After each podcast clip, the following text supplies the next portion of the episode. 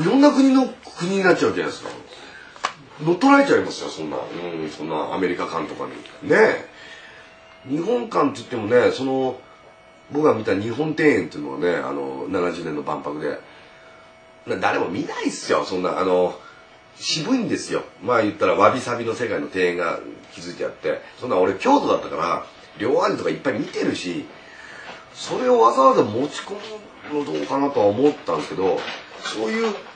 なんていうんですかね、あの、奈良とか平安とかじゃなく、あの、昭和ですよね。昭和を、やっぱり、大切にしていいかなきゃなんじゃないですか。あの、和式のトイレの話ばっかりしますけどね。和式便所のすごいところは、鍵が浅くかかってて、バーンと開けたらケツなんですよ。いきなり。ケツ抜けてるっていうことの凄さなんですよね。洋式トイレは、バーンと開いても、おーって言えるけど、いきなりケツじゃないですか。それも、ちょっとステージがついてるんですよ。あの、小さいタイルを埋め込んだ、趣味団みたいなとこに、仏像が乗る趣味団みたいなとこに乗っかって、ケツむき出しで、客に向けてるって、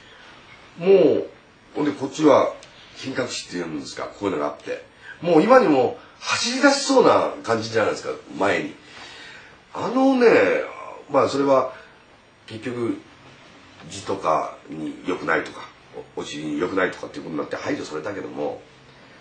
あれはいいですよ。あんな、ああいう不便で不自然なことはずっと記憶にあるし、そういうことをどんどんやっぱ便利にしていこうっていうのもいいけども、不便利っていうのもあると思うんですけどね。そこを、うん、そこを、こう、不便利をいい形で残すっていうのも、単純な相棒とか残してもしょうがないじゃないですか。それはまた、次の相棒、ニュー相棒、ニュー相棒が来ますから。和式便所をいい形でどう残していこうかって考える方が、一番大切だと思うんですけどね。残らないですから、こっちの方が。残らないものを残していく考えが、こう、いいんじゃないですかね。